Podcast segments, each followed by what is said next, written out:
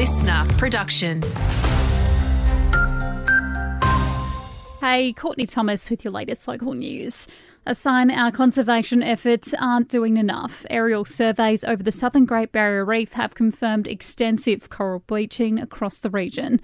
The Great Barrier Reef Marine Park Authority staff, together with scientists from the Australian Institute of Marine Science, made the grim discovery after taking to the skies over the weekend to survey more than 45 reefs.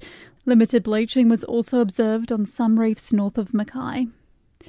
Queensland house prices continue to skyrocket and there's no signs of slowing down, according to the state's peak real estate body. December quarter data saw house prices in Bundaberg jump by more than 1%, while unit costs rose by over 4%.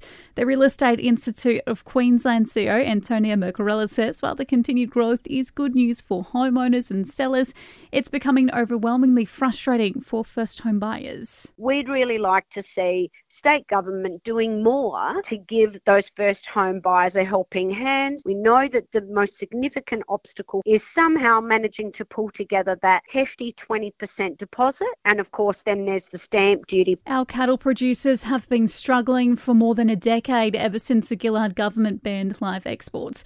It's all according to Emma, who runs a farm in Queensland. She's told us it's left her with no other option than to accept the price that is set by the big Aussie supermarkets. What we get paid a kilo for prime beef is about $2.30. And I mean really good quality, high quality stuff. And I don't know how supermarket can be charging you 20 to $30 or more a kilo. And just briefly now, Bundaberg Police have put the call outs on social media for witnesses or anyone with information to come forward and get in touch.